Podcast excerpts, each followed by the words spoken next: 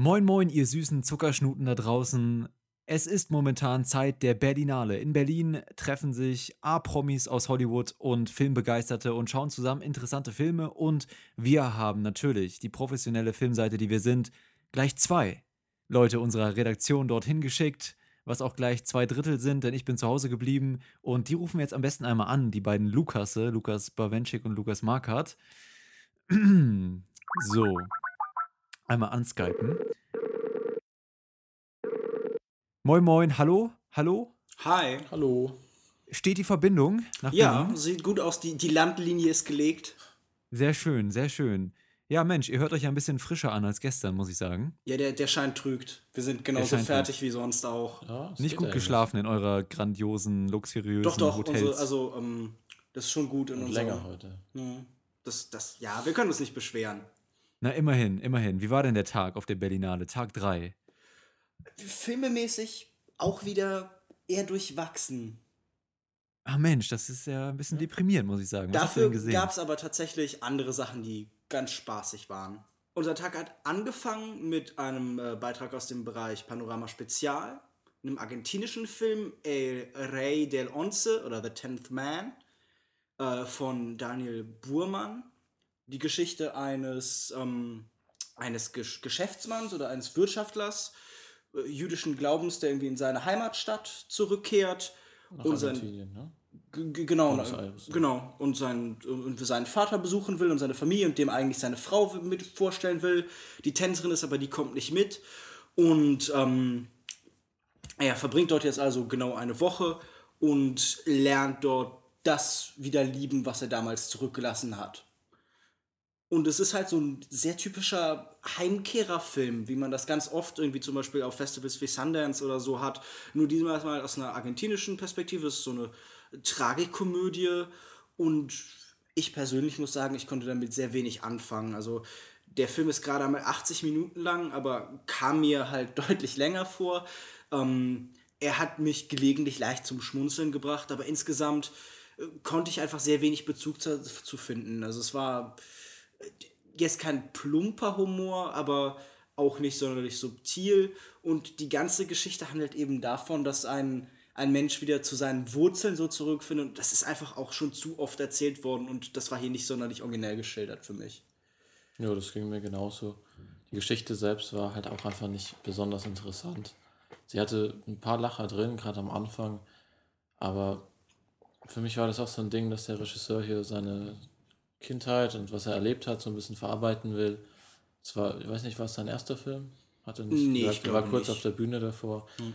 Er sah zu alt aus für seinen ersten Film. Na, so alt war der doch gar nicht. Ja. Man ist nie zu alt, um Film zu drehen. Das stimmt natürlich. Wie, wie alt war Michael Haneke bei seinem ersten Film? Auch irgendwie 40 oder so. Ja, aber insgesamt wohl kein Film, den man unbedingt sehen muss. Ja, gibt es nicht mehr viel zu sagen.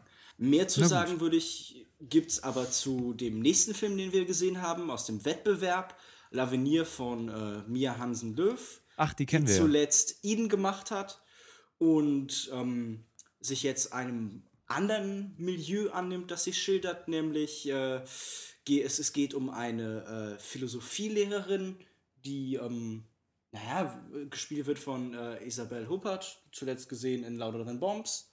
Mhm. Und ähm, die halt irgendwie im mittleren Alter ist und äh, sich von ihrem Mann trennt und ja, so neue Lebenserfahrungen macht und so ein mhm. bisschen ringt mit ihrer radikalen Vergangenheit. Also sie war früher Aktivistin, aber kann sich jetzt heute nicht mehr wirklich identifizieren mit den neuen jungen Aktivisten, die irgendwie ihren Weg zu in die Universität blockieren und irgendwie ihr Verlag will ihre Sachen umdesignen und sie hat so ein bisschen ein Auge geworfen oder irgendwie hat zumindest ein Interesse so an ihrem an einem jungen Zögling von ihr, der irgendwie für sie philosophische Texte schreibt, der aber irgendwie heimlich Anarchist ist. Fang du doch mal an. Wie fandest du ihn denn? Ja, ich fand ihn ganz ja, doch schon mehr als ganz nett. Ich fand ihn sehr gelungen. Ist ein ja, relativ typisch französisches Drama, wie man es eigentlich auch so von mir, Hansen Lauf, erwarten würde. Mir hat er insgesamt ganz gut gefallen. Es ist wohl auch einer der wenigen Filme, die sich mal nicht länger angefühlt haben, als sie waren.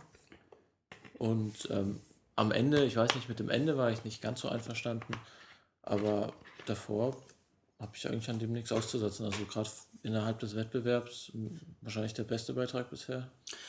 Definitiv für mich einer der interessanteren bis jetzt. Also ich, ich finde das ganz interessant. Es geht ja sehr zentral um eben diese ähm, Nathalie, gespielt von Isabel Huppert. Und ähm, ja, es ist so ein bisschen ein Midlife-Crisis-Film aus, aus weiblicher Sicht. Also sie, sie scheint sehr getrieben zu sein. Sie ist in jeder Einstellung irgendwie die Einzige, die sich permanent hin und her ja. bewegt und die Kamera folgt ihr in so ewigen Kreisbewegungen.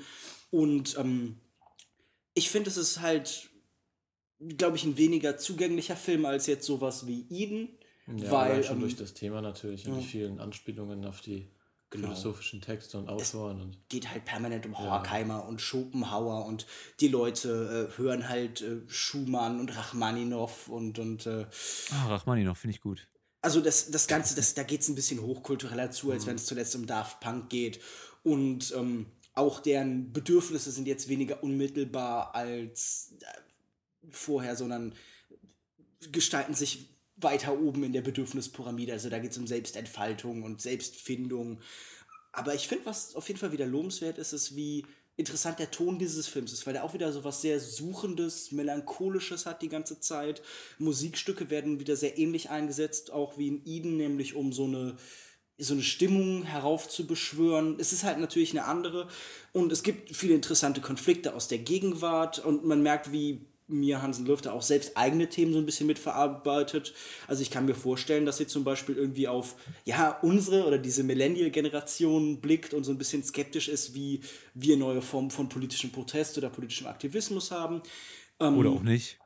Oder ja, oder natürlich eben auch nicht. Aber ich, ich muss halt sagen, es ist halt ein, ein, Milieu, das mir jetzt nicht unmittelbar ganz fern ist oder so, aber schon als dass sich so extrem Elfenbeinturmmäßig anfühlt die ganze Zeit. Also es ist sehr bürgerlich, bürgerlich in dem Maße, dass das selbst mir, Buschwase, alter Ratte, irgendwie zwischendurch das so ein bisschen viel war, wenn sie dann, ah, ja, keine Ahnung, die, die, die noch eine Diskussion irgendwie angetreten worden ist. Aber hm. ich fand diese Konflikte, die da vermittelt worden sind, schon interessant, wie sie durchgeführt ja. wurden. Ich habe nur gesagt, was Lukas auch schon gesprochen, angesprochen hat mit dem Ende, das war mir dann tatsächlich so ein bisschen als, als Schluss von einem Film, in dem es um Radikalität und gesellschaftliche ein, gesellschaftliches Einmischen und Anarchie geht, war das doch sehr spießig und konservativ auf seine Weise. Mhm. Klingt aber definitiv nach einem Film, über den man ein bisschen reden kann. Mhm. Also, ich weiß nicht, klang jetzt eigentlich doch ganz interessant. Das wäre jetzt so der erste Film neben Midnight Special, wo ich sagen würde, ja, da bin ich jetzt ein bisschen angefixt drauf, auch wenn ihr jetzt vielleicht nicht komplett begeistert von dem Film wart, aber mhm. klingt auf jeden Fall ganz interessant. Und Mia Hansen-Love ist natürlich ähm, eine Regisseurin, die, die einfach ganz interessant ist im Moment, ne? Ja. Ähm, danach kam eine Phase, ich würde gern kurz über das Festival schimpfen. Okay. Wir äh, wollten danach eigentlich den Film Little Man sehen. Uns wurde am Presseschalter gesagt, ihr braucht dafür kein Ticket. Natürlich kamen wir an und wurden nicht reingelassen, weil wir kein Ticket hatten. Und für den Folgetag äh, konnten wir dann auch kein Ticket mehr kriegen. Äh, also großartig organisiert. Das heißt, wir hatten dazwischen ein bisschen Downtime und ähm, sind dann aber später zum äh, Blogger-Treffen, veranstaltet, glaube ich, von äh, Jan von der Cinecouch und Alexander Matzkeit von EPD Film und seinem Blog äh, Real Virtuality äh, veranstaltet. Aber ich würde sagen, das schiebe ich jetzt mal ans Ende und wir sprechen noch jeweils über unseren letztgesehenen Film, bevor wir dann dazu kurz kommen. Bitte. du anfangen? Okay. Ja, ich habe dann danach noch gesehen ähm, Kate, Kate Plays Christine. Der Film über Christine Chabok. Chabok heißt sie? Mhm. Irgendwie so. Die eine News-Moderatorin, eine Fernsehmoderatorin, die sich 1974, wenn ich mich richtig entsinne, vor laufender Kamera erschossen hat. Ja. Und damit quasi auch der erste Mensch war, der so vor laufender Kamera Selbstmord begangen hat. Ja, und der Film ist wirklich interessant gemacht. Ähm, ich weiß jetzt nicht, ob es bei Robert Greens ähm, letzten Film auch schon war. Auf jeden Fall haben wir hier ähm, Kate, Caitlin Shear, die quasi wirklich äh, researcht und, und probiert, diese Christine zu werden. Also man verfolgt sie die ganze Zeit, wie sie Leute interviewt, wie sie. Also es gibt nicht viele Aufnahmen von dieser echten Christine, weil 1974 es gab kein Internet. Es gibt dieses Video von damals, wurde einmal aufgenommen und dann komplett weggesperrt. Und sie probiert dann halt überall mehr zu erfahren über diese Christine und wird halt auch quasi am Ende wirklich zu ihr. Und das funktioniert gut. Der Film hat eine tolle Mischung am Anfang auch so aus Unwohlsein, weil das ganze Thema natürlich auch total irre und komisch ist. Es war für mhm. mich bisher wirklich einer der besseren Filme. Er hat auch in Sundance sehr gute Kritiken bekommen. Ist ein wirklich interessanter Film auch über das Thema. Ich glaube, es kommt noch dieses Jahr oder zumindest in Amerika ein Spielfilm darüber raus, der mhm. wahrscheinlich nicht ganz so informativ ist, aber vielleicht so als Ergänzung dazu. Aber das klang jetzt auch so ein bisschen, als wäre das vielleicht auch so eine kleine Mischform zwischen Dokumentar und, und Ja, war es auch. Also, wie gesagt, es ist, ich weiß nicht, ich habe das selten gesehen, aber es gibt es wahrscheinlich öfters, dass, wie halt hier die Dokumentation gestaltet ist, dass man die eine Hauptdarstellerin die ganze Zeit begleitet, wie sie Leute interviewt und sie dann halt auch immer mehr zu dieser Person wird. Was ich total interessant und gut gemacht äh, empfunden habe. Und gerade später, wenn sie dann halt weitergeht und sich auch genauso, also sie geht dann zum Beispiel auch ins Solarium, weil die Christine total braun gebrannt war. Und irgendwann wird es dann nachgespielt, diese Szenen. Und dann mhm. wird es schon in Richtung so eine Mischform von Film. Also wenn ich das richtig verstehe, sie recherchiert für so eine fiktive Rolle in einem Film genau. eben über diese, sie, sie, sie, über diese wie, Als würde sie als Schauspielerin irgendeine Rolle annehmen. Nee, und ähm, während äh, Lukas diesen Sundance-Erfolgsfilm gesehen hat, habe ich einen neuen Film namens National Bird gesehen. Und ähm, der Film handelt von dem Thema Drohnen und wie die US-Armee eben Drohnen einsetzt. Der ist von äh, Sonja Canback. Das ist ihr Debütfilm. Ja, also sie interviewt halt drei verschiedene Leute. Einmal Heather, eine Datenanalystin, die eben für die US-Armee gearbeitet hat.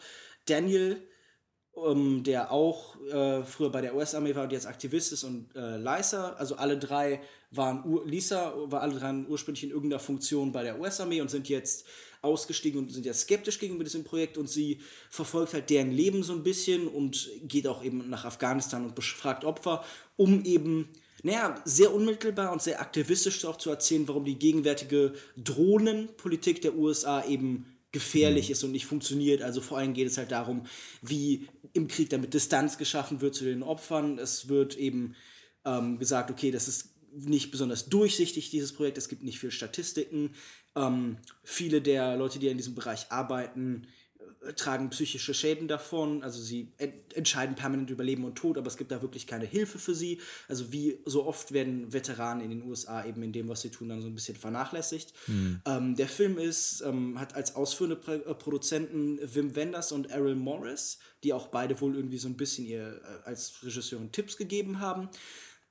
Ich persönlich bin noch ganz unsicher, wie ich diesen Film wirklich im Endeffekt finde, weil er einerseits natürlich eine Meinung vertritt, die ich auch vertrete, nämlich dass dieser Drohnenkrieg in der Form unhaltbar ist und sehr gefährlich und unmenschlich. Andererseits tut er aber das auch für mich eine unangenehm eindeutige Art und Weise. Also es wird oft sentimentale Musik eingespielt und diese mhm. Menschen sitzen dann allein in dunklen Räumen und schauen so ein bisschen traurig oder es gibt ganz viele Close-ups und ähm, Heather hat psychisch gelitten, weint jetzt mehrfach. Und man, man muss sich wirklich an vielen Stellen fragen, ob hier jetzt auch eine Ausbeutung halt dieser, dieser Schicksale halt irgendwie stattfindet. Ich bin da nicht ganz sicher.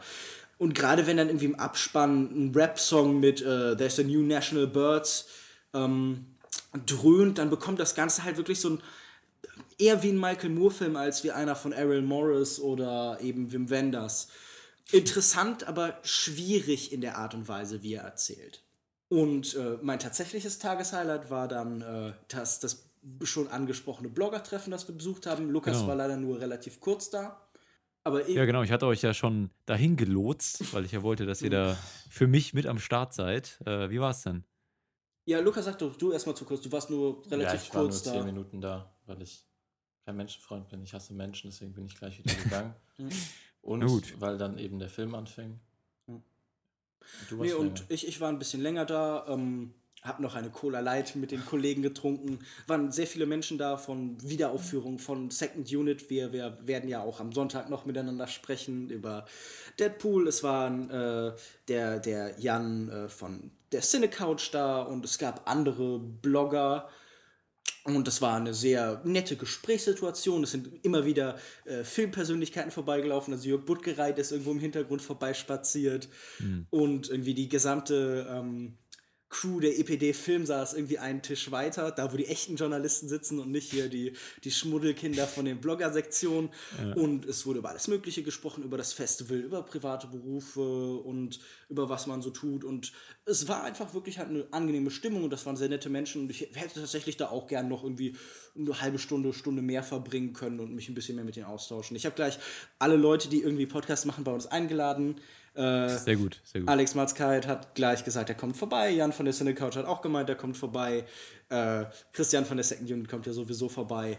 Für mich hat das nochmal gezeigt, äh, es liegt auf jeden Fall ein Wert in der Vernetzung, nicht nur, weil die meisten Leute, die ein ähnliches Interesse haben, man hat immer sofort was zum Reden, aber das sind auch ganz sympathische Menschen. Ich glaube, wer gute Filme mag, kann auch kein furchtbar schlechter Mensch sein. naja, über mich sagst du regelmäßig anderes. Aber ja, gut, aber es ist ja, so wenig Menschen sind so wie du. Du bist das sei mal dahingestellt. Also freut euch äh, vielleicht dann in Zukunft. Wir wollen natürlich auch jetzt niemanden zu was zwingen, ne? Oh, doch, natürlich. freut euch dann eventuell auf noch ein paar mehr Gastepisoden in Zukunft. Und aber was natürlich noch ein wichtiges Thema ist, ähm, Meryl Streep Watch 2016 Berlinale.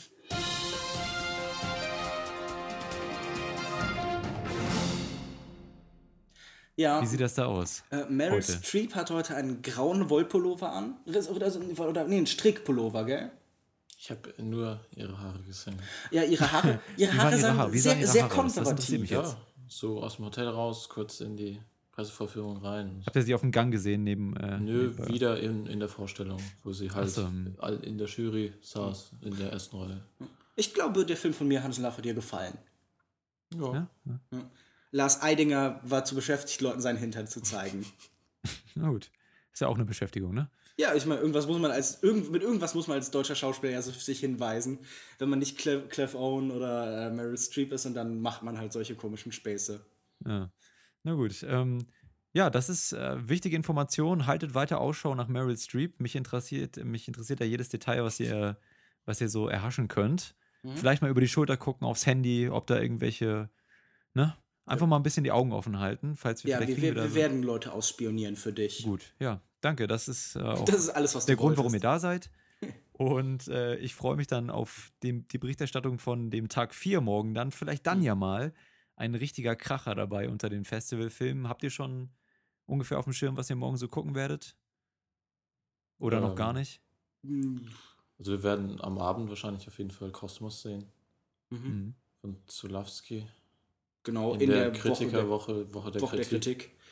Vielleicht äh, die, ja, ein, ein, eins der fast ein vielversprechenderes Programm als auf der Banane selbst stellenweise. Zumindest laufen da auch sehr interessante Sachen.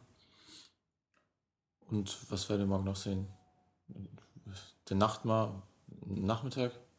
Vermutlich. Nachtmar am Nachmittag. ja, wobei, die neue Talkshow. Wir, wir wissen es noch nicht wirklich. Also. Das ist ja, ja alles so ein bisschen schwer einsehbar mit den ja, Tickets. Ihr, könnt, ihr habt ja noch so. ein bisschen Zeit, ne, euch zu entscheiden. Und so wie ich das verstanden habe, ist das ja auch alle, alles relativ nah beieinander. Ja, äh, wobei heute habt ihr ja schon unter, unter der Bürokratie gelitten, ne? dass die nicht richtig funktioniert hat da bei euch. Ja, ach, wir werden es überleben. Aber wir hoffen, dass dann in den nächsten paar Tagen alles flüssig läuft, alles flutscht, wie man sagt, in Hamburg. Ne? Und äh, wir hören uns dann morgen wieder. Und äh, bis dahin wünsche ich äh, eine schöne gute Nacht. Und ihr geht ja jetzt tatsächlich noch einen Film gucken gleich, ne? Mhm so wie ich das verstanden habe. Welchen guckt ihr dann? Äh, La Helada Negra. Mhm. Ihr klingt richtig begeistert schon. Also ich nee, ich habe über den Film wissen wir eigentlich gar nichts. Den schauen wir jetzt, weil es nur zwei Filme gibt, die jetzt noch mhm. laufen, so ungefähr. Wir liefern uns diesen Film aus, weil uns die Alternativen fehlen. Na gut. Aber vielleicht, äh, gerade da aus solchen Situationen entsteht manchmal das Beste, ne? Vielleicht kommt ja was Gutes bei rum. Könnt ihr morgen gerne berichten und wir hören uns dann morgen wieder mit eurem Bericht von der Berlinale und Meryl Streep Watch 2016. Bis dahin. Tschüss. Tschüss. Yokos Angels out.